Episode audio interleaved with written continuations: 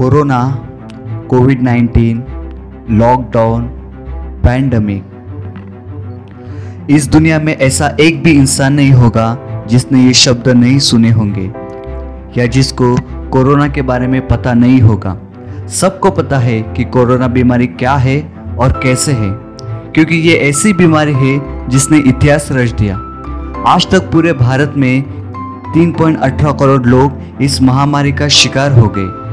4.26 लाख लोगों की मौत हो गई। लेकिन 3.9 करोड़ लोगों ने इस महामारी के ऊपर जीत हासिल की और सही सलामत घर पे आए। हम रोज टीवी पे देखते हैं, या अखबार में पढ़ते हैं कि कोरोना के वजह से इतने जन की मौत हो गई, या इतने जन कोरोना से पीड़ित हो गए, या लॉकडाउन बढ़ गया, या लॉकडाउन कम हो गया। जब हम टीवी पे देखते हैं, या न्यूज़पेपर पे पढ़ते हैं, या अपने आजू बाजू के वातावरण को देखते हैं तो हमारे अंदर डर सा आ जाता है। और हम मन में यही सवाल करते हैं कि क्या मुझे भी कोरोना हो सकता है? दोस्तों, आज दुनिया में जितने भी लोग कोरोना के पेशेंट हैं, या जिन भी लोगों की कोरोना के वजह से मौत हो गई, उसमें से ज़्यादातर लोगों का यही कारण है कि वो डर गए और उन्होंने अफवाह पर विश्वास रखा। डर एक ऐसी चीज़ है जो अंदर से आदमी को पूरी तरीके से खोखला कर देती है। अगर हमारे आजू बाजू में कोई कोरोना का पेशेंट निकला या अगर टीवी में दिखाया कि कोरोना तेज़ी से फैल रहा है या देश में पेशेंट बढ़ गए हैं तो हम तुरंत घबरा जाते। हमको क्या करें तभी समझ में नहीं आता। बहुत बार हमें कोरोना नहीं होता, फिर भी हम समझते हैं कि हमें कोरोना है और हम हॉस्पिटल में जाके एडमिट हो जाते। दोस्तों, डरना नहीं, बल्कि हिम्मत से काम लेना है, क्योंकि कभी कभी हमारा डर हमारे ज़िंदगी में आगे न बढ़ने का कारण बन जाता है। कोरोना से डरना नहीं, इसका मतलब ये नहीं कि हमें सरकार के नियमों का पालन नहीं करना, बल्कि सरकार ने हमें जो भी सूचना दी है, जैसे नियमित साबुन से या सैनिटाइजर से हाथ धोना, हमेशा मास्क पहनना, या भीड़ भाड़ वाली जगह में लोगों से दूरी बनाए रखना, इन सारी सूचनाओं का पालन करना है। घबरा जाना, इसका मतलब ये है कि अपने आत्मविश्वास को कमज़ोर करना, और अगर आपका आत्मविश्वास कमज़ोर हो गया तो आप अपने आप को कभी भी हेल्थी महसूस नहीं करोगे। हमेशा आप अपने आप को कमज़ोर महसूस करोगे।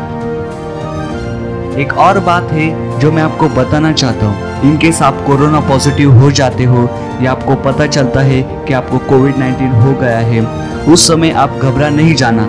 तुरंत अपने नज़दीकी हॉस्पिटल में जाना क्वारंटाइन होना। क्योंकि जब हम घबरा के किसी को नहीं बताते और घर में रहते तो कोरोना बीमारी हमें ज़्यादा होने लगती। दूसरी बात है कि अफवाहों पर विश्वास मत रखना।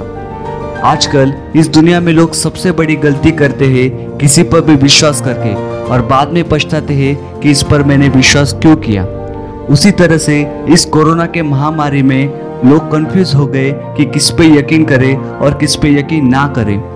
कौन से तरीके से हम कोरोना से बच सकते हैं या क्या करने से कोरोना से हम दूर रह सकते हैं? क्या खाने से हमें कोरोना नहीं होगा? क्या नहीं खाने से हमें कोरोना नहीं होगा? लोग पूरी तरीके से कंफ्यूज हो गए।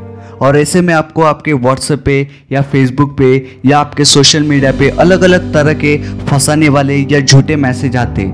जैसे कि धूप में बैठने से कोरोना वायरस नहीं होता, धूप में वो वायरस मर जाता है गरम गरम पानी पीने से कोरोना नहीं होता, या ये मंत्र बोलने से कोरोना भाग जाता है।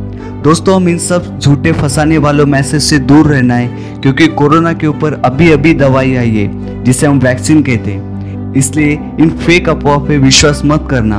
आप सावधान रहना और दूसरों को भी सावधान करना।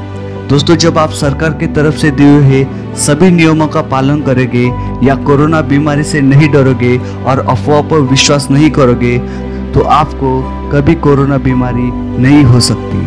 दोस्तों, आज के वीडियो में बस इतना ही।